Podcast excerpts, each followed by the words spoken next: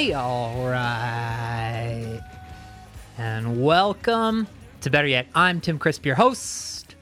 Better Yet is a conversation that started in 2016, and it's a conversation that continues this week with my guest, Proper. All three of them, Eric, Tasha, Eli, are on the show this week. Thank you for joining us. Thanks to all who are subscribing to the show on your podcast player of choice. I'd like to invite you to visit our website, betteryetpod.com, and check out our YouTube page, youtube.com slash at betteryetpod. How we doing today? I'm drinking that Dagger Mountain coffee, daggermountain.com.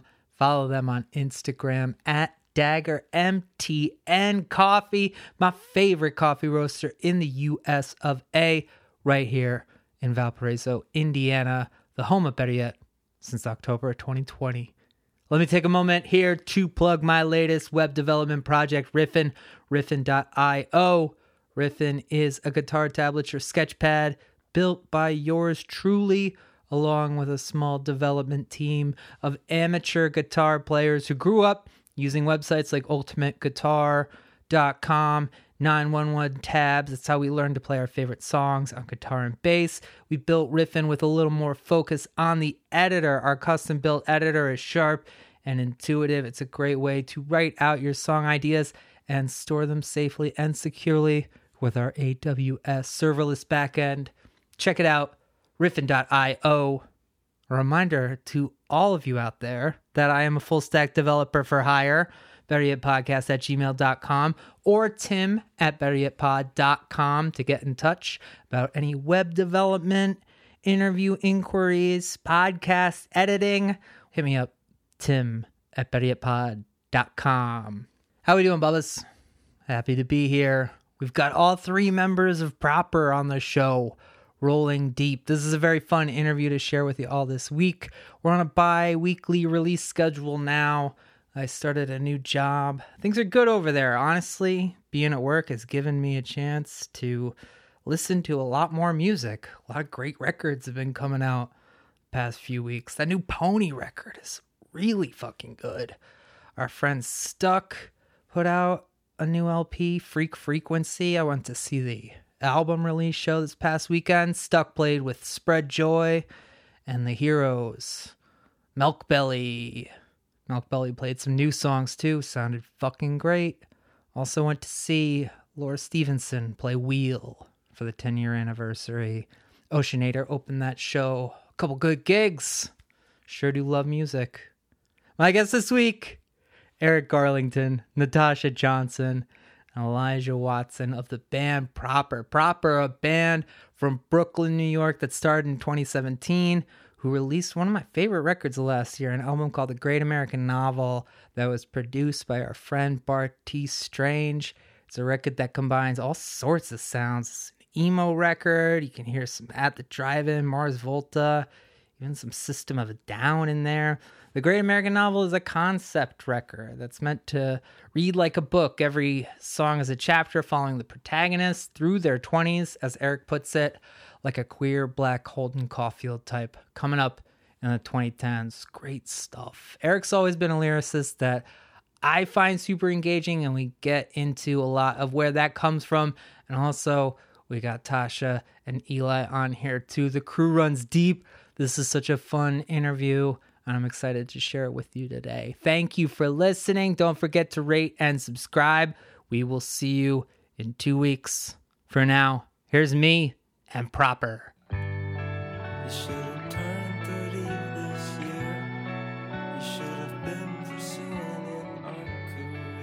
And I'm sitting here with all three members of Proper. We got the three of you on Better Yet this week. Thanks for coming, everybody.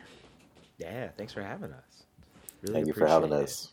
Good to be here it's exciting to have the last time we did like a full band interview was all all four members of reviver were packed into my uh, tiny bedroom oh. in chicago nice though that's that's sick It certainly was. It was like really a kind of wild scenario, a bit of uh, a bit of pinching going on. Like you, you all are really in here in my tiny little bedroom.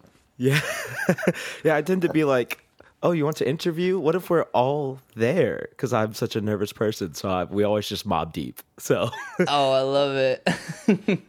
so, how did y'all meet? Oh God. Um, so me initially, I moved to New York nine and a half years ago now, being like, I'm gonna jo- start a band, and then like probably three years went by of just no luck, no. and then I was just like, you know what would make this even harder if I decide to make this an all black band. So then like even more time goes by, and then um, my now partner used to be just friends, interested, or she was like, hey, I used to see this guy named, oh God, Elijah, I'm so sorry. What's your cousin's name? Ahmad. Ahmad. I'm so sorry, Ahmad, if you ever listen to this. She was like, I used to date this guy named Ahmad. Um, he has a cousin who was either just moving here or I don't know if that time you were already here or not. I think you were already uh, I was, here. I was moving. I was moving. Okay. Okay. Yeah. So she was like, when he gets there, I can put you on a contact. And I was like, oh, okay, yeah, sure. And then she's like, he is also black. I was like, oh, yeah, absolutely. Then please, please, I beg of you. and, then, and then Elijah moved here uh, I tried to not be too thirsty because drummers are such so hard to find. And mm-hmm. I was just mm-hmm. like, "Hey, man, do, do you want to just like k- kick it sometime?" When in my head, I was just like, "Please be my drummer. I don't even know you, but please, God." Um, and then for some reason, he was like, "Yeah, sure, whatever." And then um, I think what we met, I started showing you the songs, and then what's the what was what was the time like that from then? Because from then that to Tosh, is just a haze to me. Like, what did we do?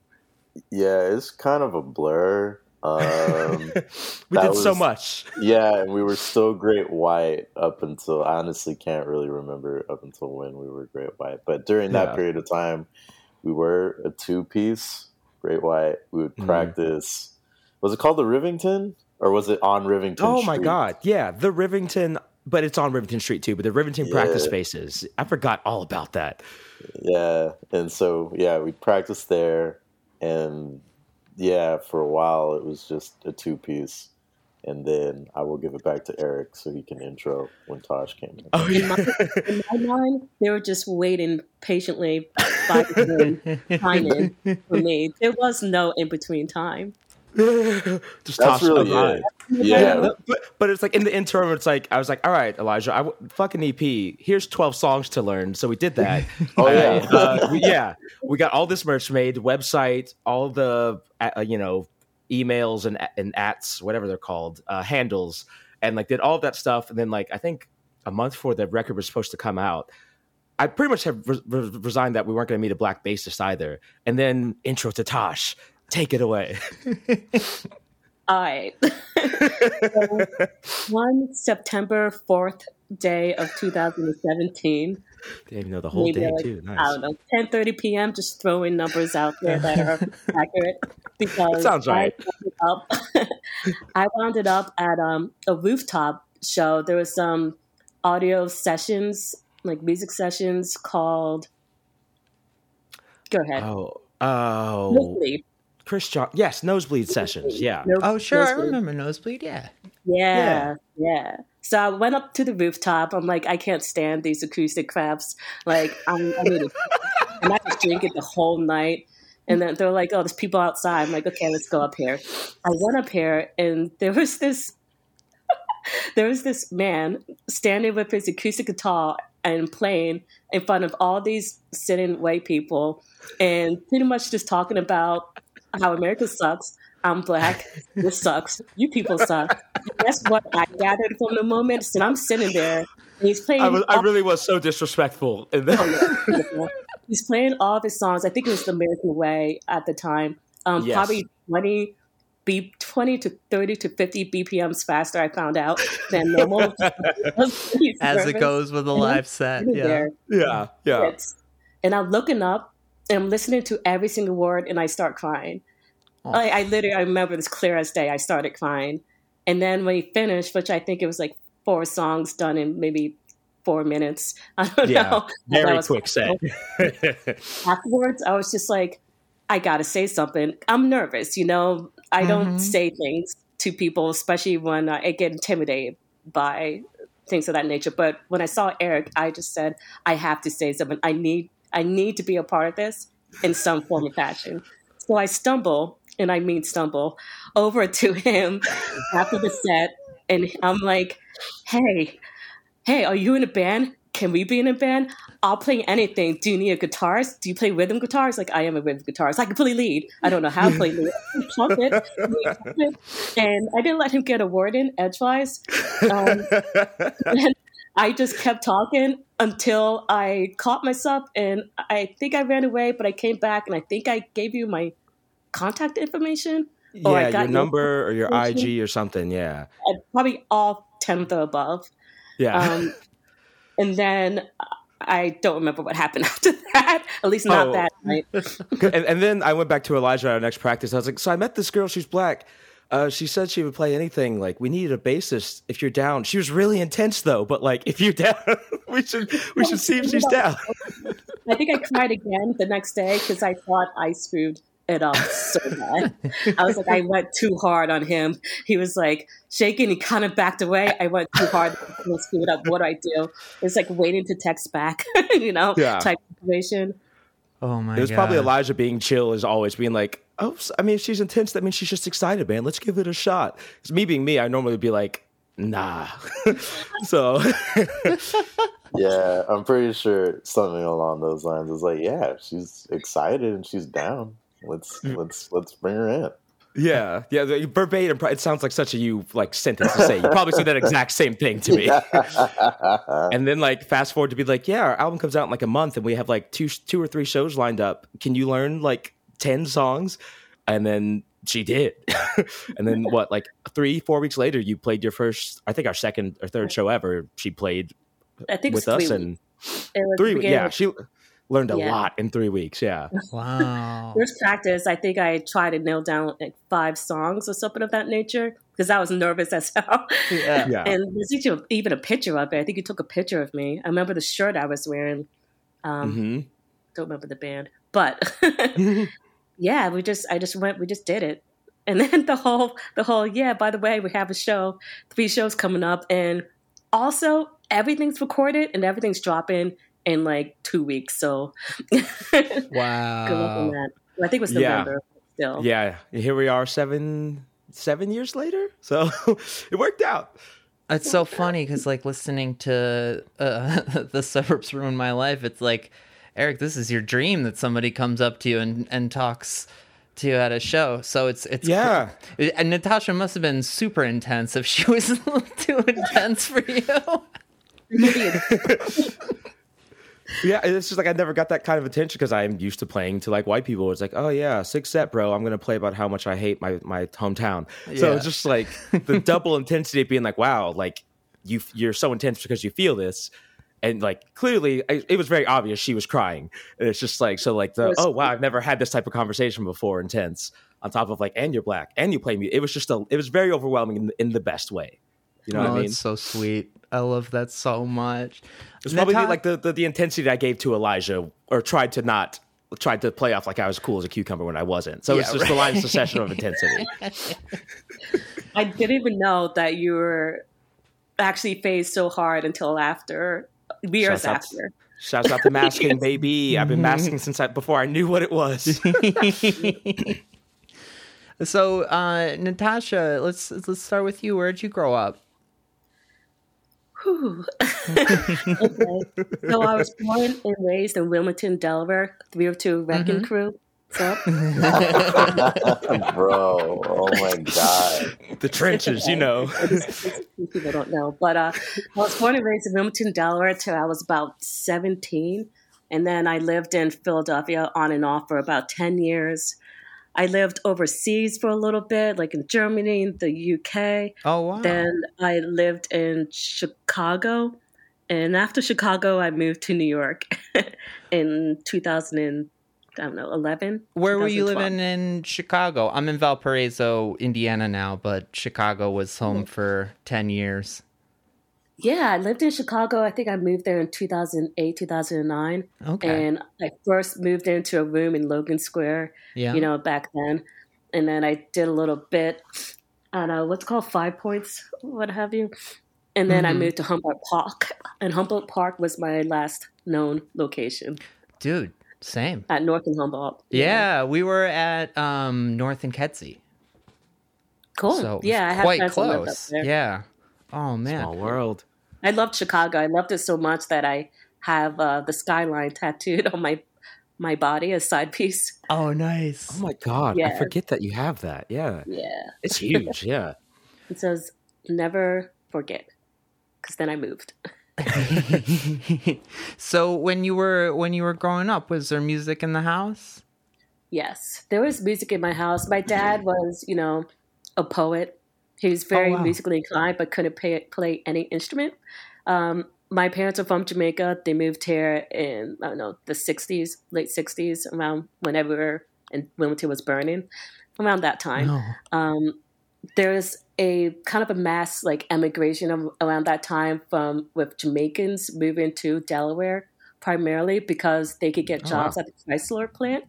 Yeah, And- sure. It so happens that a lot of Jamaicans, including Bob Marley, also was part of that that wave, those waves of going and you know to be a great undocumented worker worker that actually paid well.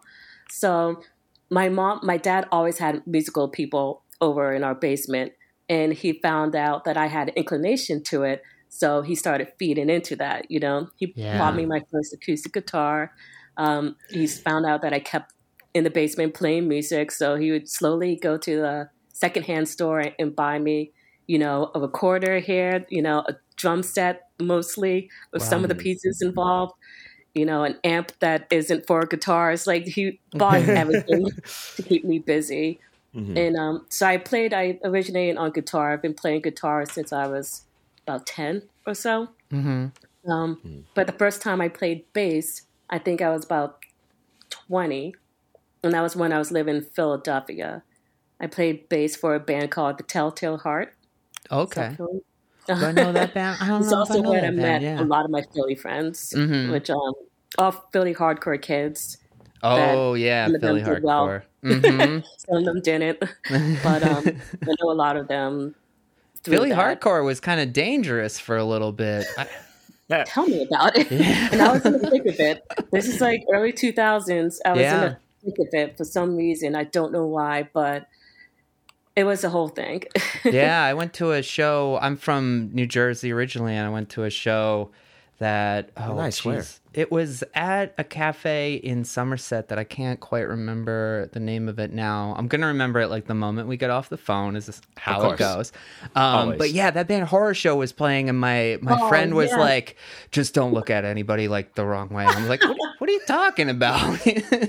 no, I loved horror show. Yeah, Funny I did too. I've known Nikki for a bit as well. I Mhm. think the first time I met him, this is so sad. We were playing um me and a bunch of other people. He happened to be there. That's how I'll, I'll say it. We're playing Spin the Bottle in my place in West Philly, which got you know with a bunch of hardcore kids. It got a little out of control. But um, Wait, wait, wait. Again, you were in Philly well into your twenties, correct? that is correct. All right, spin the bottles timeless. Continue. Sorry. it's very much so timeless. I thought to get into it.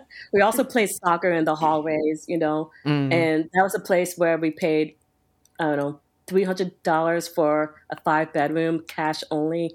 Uh, we didn't ask questions. nice. yeah. But yeah, so horror show was great. I love them, love the members, love the band. Mm-hmm. Nikki's great till this day. Good. Eli, what, what about you? Where are you from originally? I'm from El Paso, Texas. 915 till I die.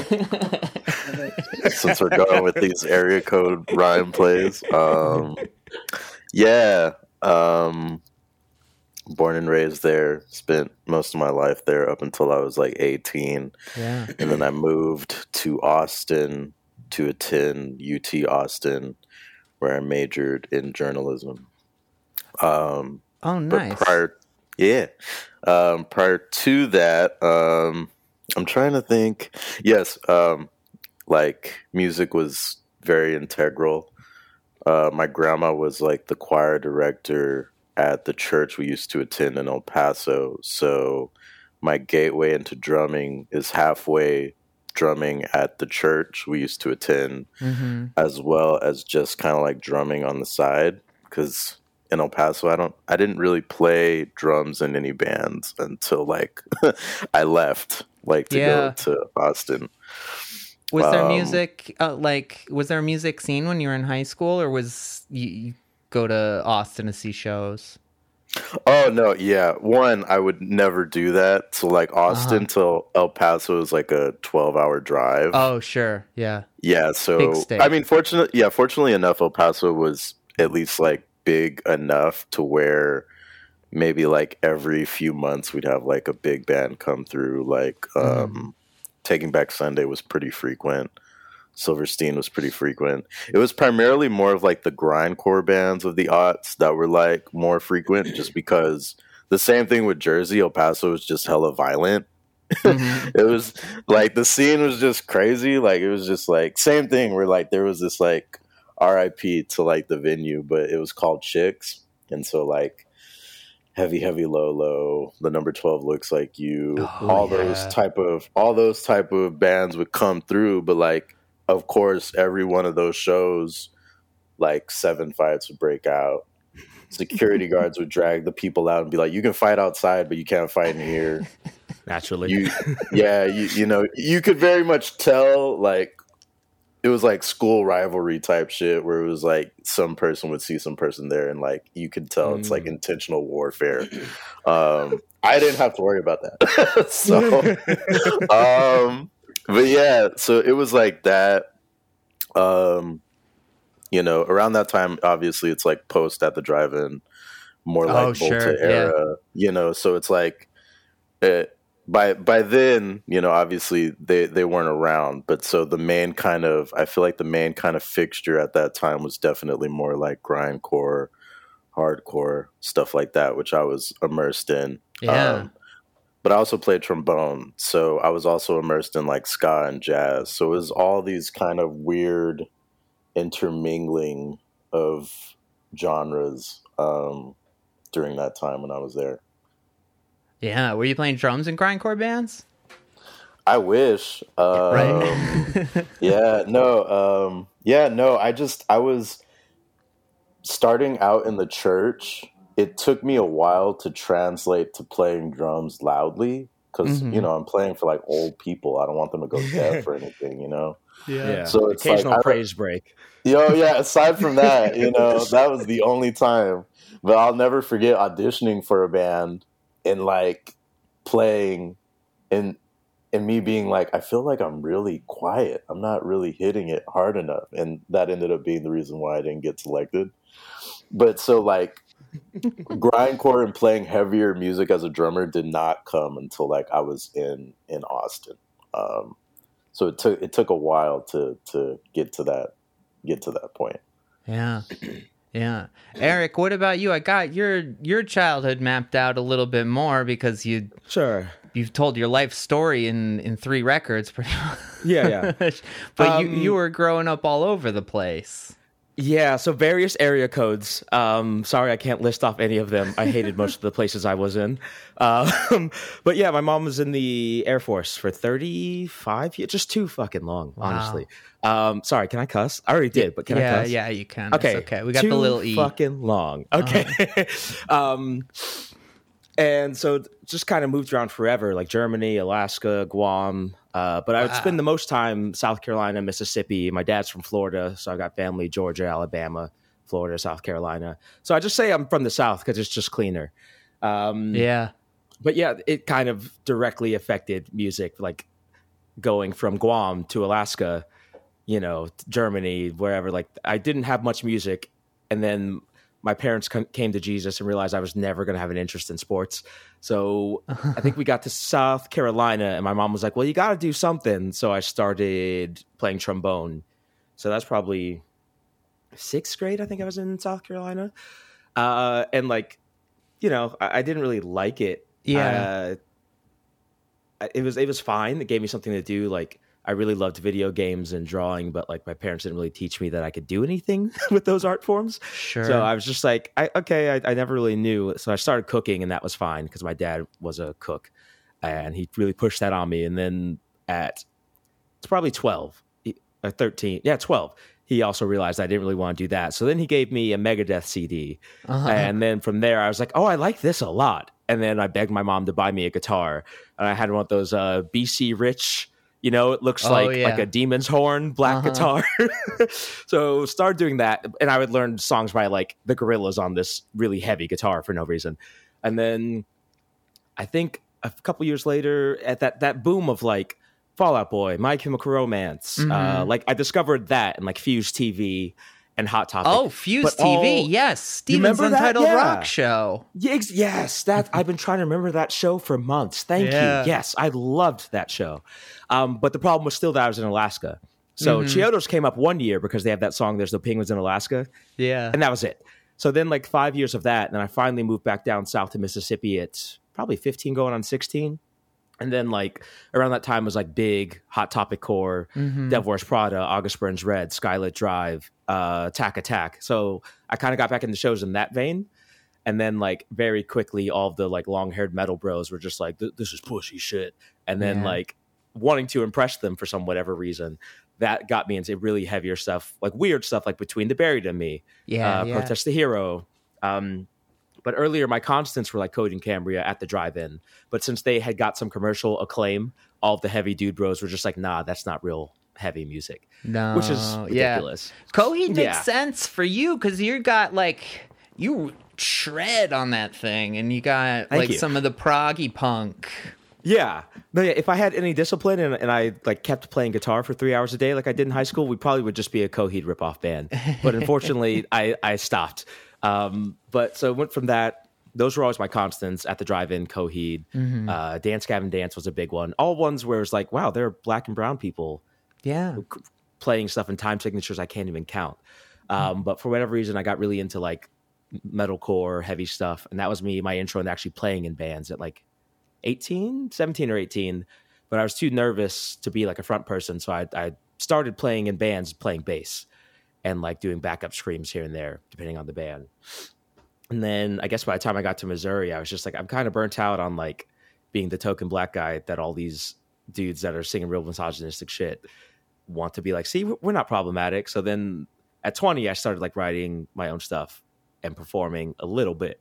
And I'd be like, this is my side project. And I give it some dumb little name. Uh, yeah. So like the, the, people would know not to take me seriously. And I'm like, no, I'm the bassist, but here's my dumb stuff that I do. And then I kind of moved to Kansas City, Missouri, and I don't want to say floundered, but just like dicked around for like five years. Yeah, where I was sure. like, all right, you know, like where I didn't have the confidence, but I knew I wanted to be in a band. So I put a couple together, and like there's a folk punk band. It was called Jib Jab Jones and the Indigo Circus. It's the dumbest name you could think of. uh, yeah, a lot of shame around that stupid band names. People are like, "Are you Eric?" And I'm like, "Yeah," like on the folk punk subreddits and stuff. I saw but the Sean Bonnette call out in yes, one of your songs, yeah. and I was like, yeah. hell yeah. Yeah, AJJ, Paul Baribeau, mm-hmm. um, Sync, Defiance, Ohio. Yeah, Defiance, Ohio, all that stuff. Like, yeah. that was me, like 19 to 22. And then I came to Jesus and I was like, there's definitely no, if there's no money in indie, there's no money in folk punk. Put a band together. So tried to do that in Kansas City, had just terrible experience after terrible experience being like the one black guy still, even though I was singing the words. Mm-hmm. Um, and then and then that kind of brings me to now of like being like, I'm just gonna move to New York and like try and play music. And then that's kind of where the whole how'd you meet starts. Yeah, yeah. You talk about your family on the song White Sheep. Has mm-hmm. has your relationship grown any better? Is any any sort of reconciliation happening? Yeah, yeah, it's uh, which is hilarious because when we write that album, and I was just like, fine with it, and then we like we set a date, and y'all remember me being like, should this be on here? Like, was my yeah. family gonna hate? Me? You remember just like me freaking like, the fuck out when it became real? Yeah, I was like, maybe we should cut it. Maybe we should cut it. It was so much. It was about the family. You're like, my family's gonna fucking hate this. I'm scared. I'm like, do it. Yeah, luckily, like that's like the theme of this band. Like with a lot of like or like on this current record it was um done talking. I was like i don't know about this one. I don't know about this one. And it's always the ones that people resonate with or like a lot. And they, and these two are just like nah leave it on there. Yeah. and that was a big catalyst for my family like being like oh he will cut us off and then slander our names if we don't like make a change. So it's gotten a lot better. Um yeah it no, no, but like really, like I moved to New York and like I didn't see them for probably close to three years. and that that was kind of the, the catalyst of them being like, oh, this is real. We should probably be a bit nicer. So like they still fumble, but you know, That's I'm good. the, I'm, I'm the outsider, but they're they're trying. They're all straight. They're all athletes, like yeah. good athletes, and then me. So it, it took some time, but now it's it's a lot. It's a lot better. And you know, with time, everything changes. I'm in my 30s now. It's a lot different than when I was 22. You know, Yeah. so it's it's got a lot better. A lot better actually. That's so good to hear. It's like one of those things that you, you know, everybody's life is their own life, but you like to see Mm-hmm. reconciliation where you can. Yeah, the reconcil- half reconciliation, half hard boundaries, where it's just like we just won't even go there, and that's how, what it has to be. Hey, sometimes that's just all it takes. Yeah, so it, it's been nice. It's been especially my mom seeing her like just becoming one of my biggest advocates. Like it, it helps that the band has done some truly great things, but she's I could like feel the pride emanating. Like she loves to be like my son. He's in Europe right now touring with his band. That's Like, so cool. It's just like, just, and they're just like, wow, how did you do that? It's like, oh, you have a, a niece that wants to play music. Let me ask Eric. So it's like, it's a cool, like we finally have stuff to talk about through like now that like they see that for one, I have I found best friends through this. and Yeah. it's changed my life for the better, and that there's a possibility for me to do it on my own terms, and that we can do things like. So it's a lot. It's a lot more of a two way street. Our relationship now. It's it's it's a lot better. Yeah, that's great. I love that line that you have about moving to Kansas City or moving from Kansas City to New York and expecting to be something but you're just the smallest pebble on the on the beach there. Um Oh oh, what song is that?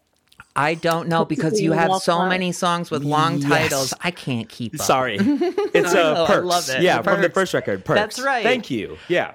Um intense. What was uh I what was the first song. few years like of of just, you know, was it existed the the fantasy of having a band was just a fantasy for a while Yeah. Like in New York or just specifically? in New York, yeah. yeah, it, it was really lonely. Like I moved here with my ex and we were the only we only knew each other. Um Mm-hmm. so I literally only found the emo scene because I on the emo subreddit. It's like, "What's your scene like in your area?" And I was like, "I don't know. I've lived here 3 years and I can't find it." And then one of my good friends now, Jackson, was just like, "Oh, no, that sucks. Come to a show." Yeah. and it was um stay inside uh Bartees Strange the band Yeah. he used to be in like an ep release so it was them good looking friends um oh my god what's um the big three what was the other one stay inside looking friends and who jan was in it you remember who i'm talking about y'all what was their band good looking Oh. friends the guy dated Oh, oh the lead singer Theater. yes Oh, nervous dated sure, yeah. yeah. So and that was like it. And like in, in that one show, I met Bartees, I met Chris Johns, I I met just everybody. Mm-hmm. Um, so that kind of like it it went from three years of nothing to zero hundred, and then probably like six months later, I met Elijah, and then four ish months later, I met Tosh. So it's kind of like a whole lot of nothing and being alone and being like, should I just move back to Kansas City? And then like just a I don't know, a flame just ignited, and I met everybody, and then we just kind of hit the ground running. Yeah. And you you and Elijah, did you play all of the um you played all of the first record like you recorded it all with just the two of you? Hmm. Yeah, in in Ridgewood, where I live now, in Ridgewood, Queens, and I just did the bass and lead guitar. Even now, I still did lead guitar, but yeah, just we just split. Like all the percussion stuff was him, and I just did pretty much everything else. I think, right? Yeah. Yes. Who recorded I think you that? maybe had a friend. You had a friend do a solo for one of the songs. Oh no, yeah. So Dalton did. Yeah, my friend Dalton, uh, back home from Kansas City. Yeah. Uh, I was just like, I don't know if I'm a good lead guitarist, and then like he kind of came into the studio with me, and like we would half write parts together on the spot. Um, so that's why like the first record, the bass lines are so boring because I wrote them, or like the lead guitar is so all over the place because I did because we wrote them on the spot. So like, like the first record is like figuring out what to do. And then, Yeah. like Tosh came in and it's just like, oh, we really like bass lines can be punchy and in your face and they can take over the whole song and like be the focal point. Like I didn't know that until then. Tashi writes fucking cool bass lines, I have to say. As, as people call me, I don't know who said this, but I am the lead bassist of Coffee. Somebody That coined it. rules. and kind of go with it. It really sticks. Like how many times Eli where we're like we have this song like uh Huerta on the newest record is a good one. and like I was like, it's flat, something's not right. And then like the, Tasha's chorus part, boom, boom, boom, and we were just like, oh my god, that's what was missing. Like it really, Tasha knows how to add a layer that like I don't even know is missing until I hear it. What were the common influences um, when y'all first started? None. Like that's the joke that we always have, right? Is Yeah. that we have such drastically different ones. Like We spent like one of the days outside my place in Bushwick. The three of us sat at a at under the umbrella and tried to find one artist that we could probably each one say that yes, Yeah. What was all- it? yeah, Was it Taking Back Sunday? no. No. We found a lot of mutuals between you know the two, but it was always two out of three up until Yeah. I think it was. Does anybody remember? No. I know we all was it Vic Mensa, but that's a mm-hmm. rapper though. As far as a band, we all we all agree we like Vic Mensa, and that's that's about it. That's so Yeah. no, I don't remember there being one band. Yeah, Yeah, it's yeah, it's always like a rapper, like in the end. Yeah. yeah, Which plays a lot into our aesthetic and writing process, like following rappers. But like as far as a band, I can't remember what it was to save my life. But I think it was like a Taking Back Sunday type of arena, like that area. Yeah. Because I don't Tosh, you didn't come up you didn't really listen to Fall Out Boy like we did. Nah, I didn't. Um, the, Eric and I, the only things we connected on was like the Killers. Yeah. Killers is the biggest one. Yeah, because we all just But, had um, such drastically different tastes growing up, and that's why like our music sounds the way it does, though. Which like, it works out for the better. But yeah, I don't think there's one common band, at least right now, that I can think off top that we all were just like, oh yeah, that's one. Yeah. Eric, you're lyrically just such an open book. I get that the impression that you write the way you write because that's how it's always been. Is that accurate? Mhm. Yeah. Yeah, I mean, coming up, like, so I've never been like a drug person. Like, I've, I've only ever smoked a cigarette once, and I'd be surrounded by guys that are just like, I had to drop a tab to get into that headspace to write. Mm. And so I always felt pretty mechanical, which I learned later in life was autism. But I always felt Oh, pretty wow. mechanical. Yeah. And uh, yeah, gang, gang. And I and I was just like, huh. I don't know. They're like, well, what's your process? I was like, I, I have a chord progression, and then I put words on it, and then that's it. So I I would try to do like the your eyes are like the willow of the wisp in the green forest, and it just felt really Uh-huh. uh just fucking phony. So and then like I discovered say anything in high school and then the Mm. wonder years at Mhm. like 19 and i was like oh you can say a lot by being blunt. You can say a lot because i've always been a brash in your face quick to fight individual. I was like oh i could use that to my advantage. I don't think i have to do like the really i don't know the road less traveled what does it mean? Like i can tell you what i mean and it could still be beautiful. And Yeah. especially like it's a very black experience like you wrote this? You thought this? Like being thought to made being made to think that you don't have deep thoughts you know what i mean Mm. um so it's like oh i can again the rap influence i can have a cr- crazy wordplay and it's just as beautiful as trying to make a metaphor or a simile Yeah. is always the thought process Um, when did you discover that you have autism? like literally like uh, less than two years ago Oh wow. yeah very fresh 30 years old Yeah, I mean, I I was diagnosed with bipolar disorder a couple months ago, so yeah, nice I can better late than yeah late than never very much Yeah, relate. It I has, don't know gang gang over that. He said gang gang. nice. Yeah, my whole life that's what like doctors told me it was was bipolar disorder, and then like I saw Elon Musk on SNL, and he was like, "I'm the first host ever that's ha- has Asperger's," and I was like, Mhm. "Who is Elon Musk?" And what is Asperger's? And then it dro- took me down the rabbit hole, and I was like, "Oh shit, that's me to a T." wow, So I kind of did a whole journey. It was it was ridiculous. Yeah. Yeah, I just learned my my younger brother has um face blindness too, so he's kind of on the spectrum too, but it's we've just Mhm. learned so much since discovering, you know, that about him and now, you know, me um you know, makes sense that I'm always talking a million miles a minute when I call him specifically and he doesn't really Yeah. stop me. He's Yeah. just like, well, that's how you like- are, right? Yeah, all the things that fall into place, like touring for us, is so much different now. Like how so? I, I, I mean, I'm going to speak for all of us, but like, I feel like I'm not just going to the bathroom to scream, cry, and act like nothing's wrong. Like, I Oh, could just sure. like stim and be like, "Hey, I'm freaking out," and I'm not sure why yet, and like, it just helps. Like, it's just a lot easier Yeah. talking to my bandmates and like knowing that they're not going to be like what the fuck are you doing you know like just life in general is easier but like this very specific high stress job is drastically easier now like having the answer at 30 you know what i mean than Yeah. having it never Tosh, Yeah, Eli? speaking of Yeah. it's it's so much better. Like after you stop masking, Eric, like we Mm. can see you and we know you, and we're able to see you every day. see Yeah. you, you. It's such it's such like a beautiful feeling to have your boy, like your brother, there constantly and Mhm. taking on these, you know, these situations. Raw, you know, it's, Yeah. we can all be there together and support, and we don't have to like fake it or like mask it or anything anymore. We could just Yeah. be there. and touring has always been fun not that it was ever like a problem but like we- we're all, we've always been really good at like getting each, what what each other needs or like seeing Okay. someone ramp up or being like i just don't want to do this today like we've always been really good about that but like it's just one step for me personally it's like even better somehow which is fucking great Yeah. When you say masking, what is what does that term mean? Uh, so masking is something we do to like uh, air quotes here for people listening seem normal. Um, Uh-huh. So usually when I'm just like talking or whatever excited, I'm usually probably nodding my head like this, Mm-hmm. and I don't notice that I'm doing it, or I'm talking really really loudly and I'm not aware. So masking to being like, all right, you modulate your volume.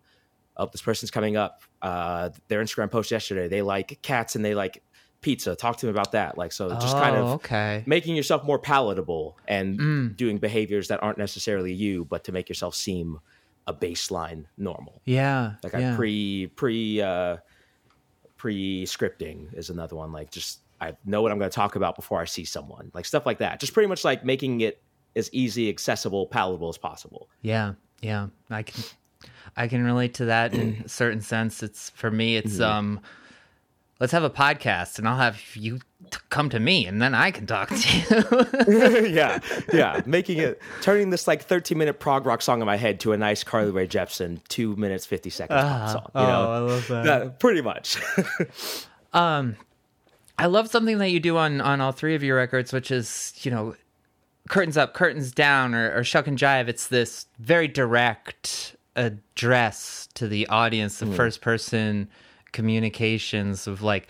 There's what I love is this intentionality that you put to like what these songs are for you specifically. Um, I guess on the on the first record when you talk about the stage fright, are you is that still something that you struggle with, or has it gotten easier? oh no, I'm terrified. Um, like it gets easier in a sense where like when what's the biggest show we've probably done? Union Transfer, Tosh. What is that? Fifteen hundred people?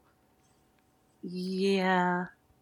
Like stuff like that. Uh, It's a lot, like a lot. But is it two thousand? No, no. Okay, but it's a lot like now. Like I have a baseline anxiety where it's like whether it's thirty people or a thousand or fifteen hundred. I'm just like Definitely. I'm I'm the same amount of nervous as opposed to like back. I don't know. As we grew, the more people would show up, the more nervous I would get, and now it's just a normal like whether it's one person or a thousand, it's the normal amount, which is a lot helpful. But still, it's there. Like I think we all get pretty stage fright moments. Like at Union Transfer, Jahari, our fill-in, he was fucking terrified, or like depending on like life events, like. But it's just something to work around, and, again, we're all good at communicating with each other. Because it used to just be like, oh, I'll just take four shots right before we go on, and now mm-hmm. it's like, I'm just gonna drink some water, and I'm gonna tell you all that I'm freaking the fuck mm-hmm. out, and I need a pep talk. So it's a lot better. And like I think Tosh, like Union Transfer, also, we were all feeling it that day, and we were Oh just yeah. like, what do you I was like you transfer. That was when I was ten weeks postpartum, I think, and I Mm. completely Oh, wow. flipped out like fifteen minutes before we were supposed to play, Mhm. and I broke down. And then you and Elijah were like, "We'll do anything. Just let us know. We could stop the show. We'll do anything until you're you're okay." You know.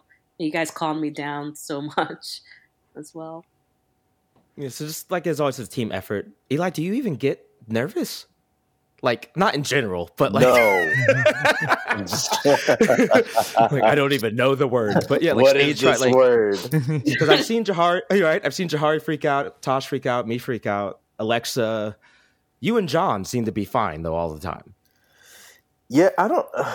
I there's you know it's definitely moments, and I would say it's probably spurred on usually more from like personal matters. It, you know, just say like a personal thing happens to coincide with the performance, but mm-hmm. in in terms of you know, yeah, like the the kind of natural nervousness that you would get, but yeah, I don't I don't I don't know if that's happened yet. I'm sure it will at some point. Like you know, yeah, yeah. Speaking it into existence whenever we open for Taking Back Sunday, I probably will like freak out. oh yeah, once we hit the five thousand mark, yeah. Uh, I'm gonna be like, why are there so many people looking at? What? Don't look, turn around. yeah, just very I mean? much like childhood influences when yeah. that begins to happen a little bit more frequently. Like I'll probably be like, what's going on? Yeah, I feel that. Yeah, with the nurse thing, it's funny because Eric and I often ask ourselves, like, why are we doing this? I feel like I personally don't like being in front of a bunch of people and then yeah. being put our asses on a stage. you think to yourself, wait a second, whose great idea was this? But yeah, right. we love it, you know? Yeah. I feel like things happen pretty quickly for you. You put that record out, and you went to Europe a few times. You played the Gethard mm-hmm. show. Mm-hmm. Oh yeah. Um, and then you did I spent the winter writing songs about getting better. Tasha's in the band at that point. I can't wait mm-hmm. to go back and listen now, knowing this fully that Tasha's on those bass lines. Who produced that record? Yeah. Um, the guy who produced the first one, uh, his studio is Speaker Sonic Studio. His name is Brian Speaker. Um, he moved to Berlin in COVID though, so he had a studio here in Ridgewood. Oh, okay. Um, and then for a short time, a studio in Greenpoint. Um, yeah, I think found them through a mutual friend. Bodega Dreams put really recorded EP with him. And I was like, yeah, I mean, like I'm paying for this all for myself, so I can't afford the big bucks, guys. Who's a good local producer that you trust? And uh, yeah, we he's been a homie to this day. When we played Berlin last year, he came out to the show. Like, really cool guy. I gotta warn you. Um, if you're gonna listen to LP2 bass, I kind of went hard on it and rightfully way too hard. I guess I felt like I had something to prove or something. So yeah. I think he's a little unnecessarily fast and complex. that tends to be the thing, right? I read, I love the quote of Dan Andriano from the Alkaline Trio saying how much the goddamn it bass lines drive him crazy because they're too active. I'm like, what are you talking that, about? Yeah. Yeah, we have a lot of goddamn it parts in general, and it's just like, why did we? Who are we trying to impress? Ourselves and each other, clearly. But yeah, I know what you mean. I love the title track on that record. It's just one of those songs with all the references flooding in. It's like dopamine hit yeah. after dopamine hit. Like, ah, I know what That's he's talking the, about. the closer, right? Yeah. Would you believe we wrote that about six days before we went to the studio to record it? No, that's crazy because we for some reason we booked the dates then we went on tour in europe and then we got back with what like less than a, three weeks to spare? And i was like i still have to write like three or four songs. So i think it was what what were the ones that we had to fit I, that one was like i was doing lyrics up until the day before. Wow. And white sheep i want to say lime green jerry curl and maybe those, maybe it's just those three but yeah and it was just like yo we still have some work to do y'all That that title's a Wonder Years lyric, right? Yes. Yeah. Did I read that you yeah. you worked with Dan Campbell on one of the songs? Um, no, so he produced the last record, this newest one. So oh, wow. it was in lockdown, so we couldn't meet up in person. But over Zoom, we would like, I don't know, every Saturday, Sunday morning, we would meet up over Zoom and be like, "What do you got? What have you been working on?" And then he'd be like, "All right, cool. Like, what if we did this, this, this, this?" Because the whole thing was that it was in lockdown, so like me and Elijah wrote 10 songs before he moved to Denver at the time in about, I don't know, a week and a half. And then I was like, all right, we still got to write five more. And then that's where Dan stepped in and he pol- helped polish the stuff with us. And then, but for the last record, I, I just shot my shot and DM'd him. I was like, do you mind if I name my album this? You have no idea who I am, but maybe one day. And he was like, yeah, go for it. oh, that's so cool. What was it like working with him in lockdown? I mean, you have to learn to just like learn so much. Yeah, I mean, all of it was weird. Like, because again, we hit the ground running. So it's like we put out our record, and then we were in Europe and TV, and then like, then it was time to record it for the next record, and then lockdown grinded everything to a halt. So it was kind of that that time where we were coming out of that halt, And then Elijah, motherfucker, was like, "Hey, I'm gonna move to Denver," and I was like, "Okay, cool. Uh, you know we have an album to write, right?" He's like, "Yeah." And it's just like, uh. okay. And then what'd you say? I'm leaving in like three weeks. And I was just like, don't do this. right? Was like, did you give me like three weeks notice? Right? Yeah, you know, yeah. Something treacherous. Yeah. So- so- remember it is that Elijah left for the weekend. and then never came then, back. didn't come back for like four months because then this COVID shit turned out to be serious. And then he came back. I was like, all right, we got our boy back. Let's do this. And then no. And then You so we had to write. not have your boy back. Yeah, psych. So then we had to write 10 songs. And then about that time, Dan's like, You working on stuff? I was like, Yeah. Oh, yes. He was like, Would you be interested in me producing? Like, and I was like, uh huh, sure. Yeah, I gotta go. We, we're writing right now. And then, like, then he's just like, No, seriously. And I was like, Okay, yeah, we've got 10 instrumentals. So that's the way we do it is we get all the instrumentals done first. And then I put songs to or lyrics to it. That way it can go into an order that flows. Mm. And then Dan just came in.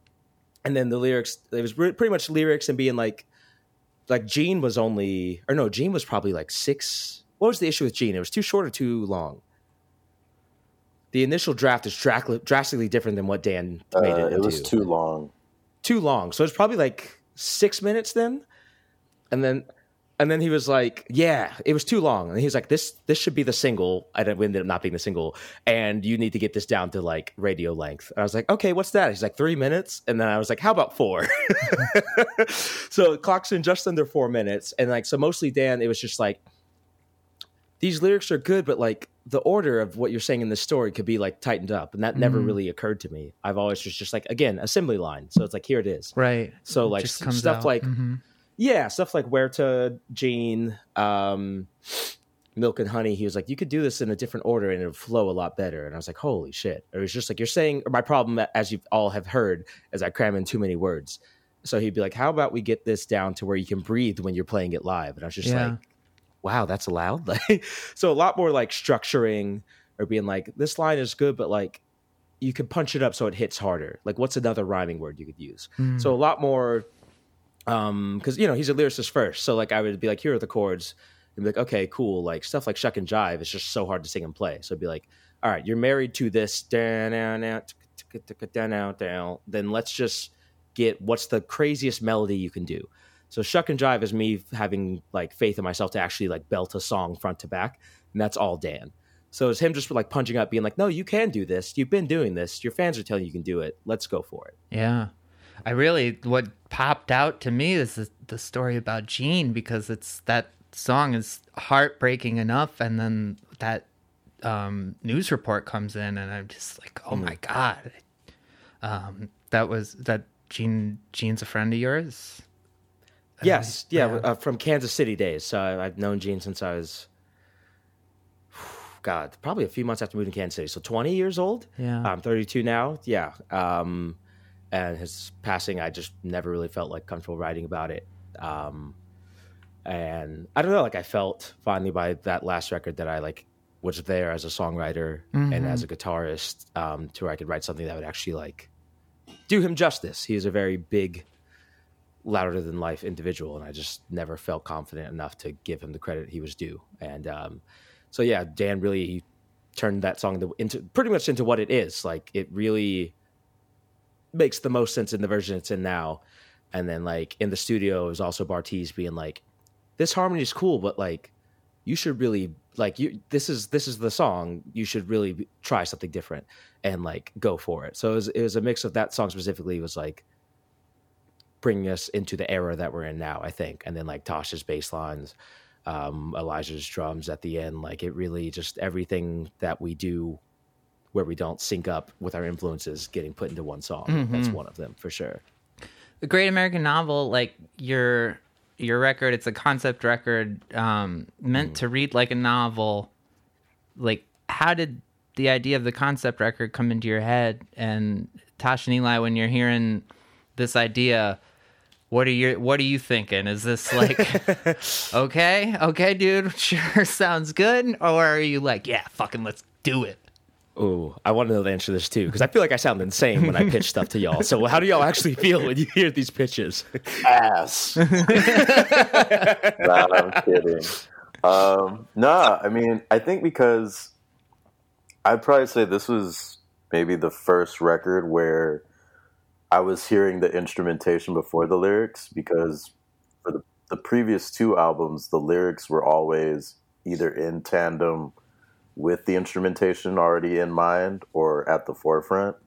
So this was kind of the first one where it was like, okay, let's figure out the structure of the songs. And then I was hearing the lyrics. Yeah. So that was really interesting for me. And I was just really fascinated with what Eric wanted to do. You know, he was like, you know, certain songs started out in certain ways, but like, you know, I still think about how with the God, why am I blanking? The first single for this album. Red, white, and blue. Red, white, Oh, blue. Red, White, and Blue. yes. Yeah. Um, Where it was like, I think that originally started as like a song that was like in seven four or some odd meter. Yeah. then I was like, what if we just take that odd meter and like make it as like the bridge? Mhm. And even like with Word Thou, where it was like, I think the heavy part was the verse. And I was Mhm. like, what if we made the heavy part the chorus? And then I've been working on this weird kind of samba rhythm. We'll make that into the verse. yeah. So it it was really just fascinating just to hear the musical ideas first. Because I Mhm. at this point I, I trust whatever Eric wants to do lyrically because he's just Oh, really thank great you. as a lyricist. Oh, So thank you. yeah, you know, so it's like I'm like I know you're going to tell your truth. You're going to say it in a lot of words, and you're going to regret Mhm. it, but that's fine. as long as you're as long as you're comfortable with it, let's let's Yeah. rock. So it, it, it was a different experience for this one, but really really Yeah. nice. Because the context, real quick, Tosh, before you go, the context is that it used to be like I would just do a phone recording of a song, and be like, here it is. But then in lockdown with that stimmy money, I got this beautiful Focusrite mm. interface that you see. Mm-hmm. So I got GarageBand, and I was finally able to like be like, here's an idea I'm working on, and we actually like it's the first time we actually collaboratively written a record, and it shows. So now, Tosh, take it away. Yeah, I was just about to say that as well. It was very collaborative. Like, uh, for example, bringing it back red, white, blue, which was originally called Take It Back Tashi. Because Oh, that was- placeholder we name. wrote together in the practice Mhm. studio on spot. And Mhm. it was just, it was a lot of fun. Um, this record is also the first time that I wrote the bass lines last. So there's, Mm. this was after Eli had the drums, Mm. Eric had the music. We still didn't have the lyrics, which was great. So Mhm. that was something new for me because we wanted to have the rhythm and bass like really lined up and really, you know, in sync with each other. Um, and then above all, I guess this is this record was very outside my wheelhouse, to say the least. Oh yeah, Um, you know, I'm Panic. a Ramones girl. I like pop punk, you know, like pop punk. rock, you know. yeah. But this record was like, so I dredged up this metal lick from like when I was 14, and we're gonna make this into a record. And I'm like, oh fuck. so I had to Yeah, work think- outside my comfort zone entirely. But I Like we have to make you a playlist, right? huh? We have to make you like a playlist, like a metal Oh, yeah, influence there was a playlist. playlist. Yeah. Spotify inspired list, and I'm listening to these Mhm. songs. I'm like, I don't know what the fuck these dudes are playing, but I um, did the best I could. It was a lot of fun. I love it. Can't wait to do more. Yeah, these Yeah, songs really stretch as- out like the dynamics of the band. Thank you. And then as far as like lyrically, I was like, I knew, I think I had the title because I like to like reference. Obviously, I'm reference heavy, and I say a line about we're all writing our great American novel on the title track of the last record. Mhm. So I was just like thinking of like title ideas, and I was listening to the last record. And I was like, oh, that's it. I'm, I'm sure I could build some concept around that. And I don't think I, if I necessarily told y'all the concept yet, because I, I usually make a Google Doc and it has like all the ideas, like maybe a voice recording of a riff and like the five ish main themes I kind of want to go for overall. But I don't think I had the exact story yet. And I think that kind of, as me and Dan wrote it, I put it out there to them. And they were, I was like, after every record, I'm like, do y'all like this? Do you think it's as good, if not better than the last thing we did? Are you happy? And uh, luckily, they were just like, yeah. So I, I tend to not ask lyrically because I'm always concerned that they'll be like, I hate this. So like, there's a moment on the, one of the last tours where Elijah was like, "Oh, do you want me to do the backing vocals on Gene?" And I was like, "You know the words to Gene," which is like, you you wrote the song. Of course, you should know the lyrics. So like for me, it's always just like thinking that I, that they're gonna hate it, and then they're just like, "No, I know. Of course, I know all the words. It's great." And I'm just like, "Oh." cool, you know. So I just kind of panic and then think they're gonna think these are insane ideas, and then they're just like, yeah, do it, go for it.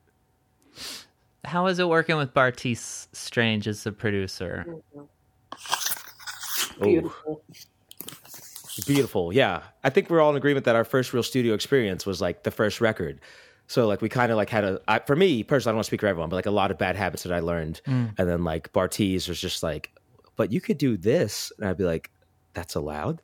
like I feel like it was a very much like I usually have a panic attack in the studio and cry, and I, I did this time, but it was just because I was singing Gene and I got sad, and not mm-hmm. because I was overwhelmed. I almost had a panic attack, and then Eli was like, drink some water, take a breath, and like that was kind of like the the thought behind it. Like it was very intentional, I think. And we just posted up in Virginia and we had like a good advance this time where we were just like, yeah, we could like live here for a week and do, you know what I mean? Like, Yeah. how do y'all feel? Like it was, it was, I think it was one of the best times for me. Yeah, Bartees is just great. And I mean, it's like he's also just a wealth of musical knowledge to where it's like if you're mm-hmm. like, hey, you throw this reference point at him, if he doesn't know it, he'll like take it in and be like, okay, like we can figure it out. So like Yeah. for red, white, and blue at the end when it's just like really chaotic, I was like, we need some block party like siren guitar like on Oh here. yeah. And Bartees was like, "Say no more, I got you, bro." And just Yeah, knocked it out. And then I was like, even Yo. better, let's do a syncopated guitar riff on top of that. And he was like, "Yeah, dog, I got you." So Yep. like, He's like, what's the key? Got it. Then- so like all you know, just very willing to like indulge in like these these things that we wanted to do, um, but then also just like you know, just knowing how to to guide us in a really really great way as well. He was always Yeah. very encouraging, but also Mhm. calm too. Like I think that's the great thing. He was just like Mhm. very i think sometimes you can go into a studio and like feel a little intimidated but he Yeah. was very um good about just like making us feel comfortable listening to ideas us hearing maybe Mhm. ideas he had and if it didn't work out being cool with it Yeah. Yeah, I think Elijah said pretty much everything that I would have said. Um, it was the most positive recording experience I've ever had. It was enjoyable. Bartees is just a lot of fun to be around in general. You know, like Mhm. aside from recording, hanging out with him Yeah. at his place, eating Hilarious. food, eating the fucking shit. You know, just being Yeah. out there on the streets. It was just a lot of fun. I had fun, and it was very comfortable in his presence. Yeah. Yeah. Just a great time. I love the sounds that are on those songs, like Gene and Ganymede. Oh my Mm-hmm. god, just so pretty. Thank you. yeah, they'd be like, I have this idea, like, I don't know what this instrument would be, or like, for me, I use a lot of like, I want it to sound like like dark blue, or like I want it to sound like scary. And It's like, oh, scary, got it. And then you just dialed in and just like on first try, I'm like, yeah, you got it. You know, or, or like I want this part to sound like, a broken down toy trying to come to life, and uh, and he's just like, okay, and just gets it there, and it's it's insane because usually I feel like I'm rambling, and, and but he's the first person in a studio or setting who's like, I know what you mean, Yeah. let's do it. Oh, I love that. I think that's your best record, like by far. Thank you, thank you, thank you so much. Is that where we're going for LP4? You think we're gonna continue the expansion? Or are we not there yet? oh, I've got the idea. I pitched again. It's another idea I pitched through the mouth, and I thought they're gonna hate this. It's insane. So I have the idea. I'm not gonna talk about it, but it's gonna be different, and and I hope a really cool way. Um, we're bossing up get ready bossing up on these niggas. Hey. But yeah, no, it's like it's gonna be. I hope a departure, but people are gonna be like, I get it though. Yeah. Like as with this record, I think we took a big swing. Uh, we had a crossroads. Like, do we want to stay like a straight and through emo band? Not that there's anything wrong with the genre, or do we want to push for all the influences that I know we all have collectively? And I always talk about like, let's do something that's like 11-7 time. Let's like what if this part just ends a measure early for no reason? Like, you know, like, so there's always those thoughts that we have as we all have such varied music interest and on tour when we're DJing, we're like, what's that song? And we all just like give each other ideas. Like, so we've got some stuff that we're thinking about. And I think it will make sense in a very peculiar way, hopefully. I love it. Thank you all so much for coming on. It's been a pleasure. Thank you. thank you for having us. I realize we haven't done an interview, let alone one all of us together in a minute. So thank you for having us. Hell yeah.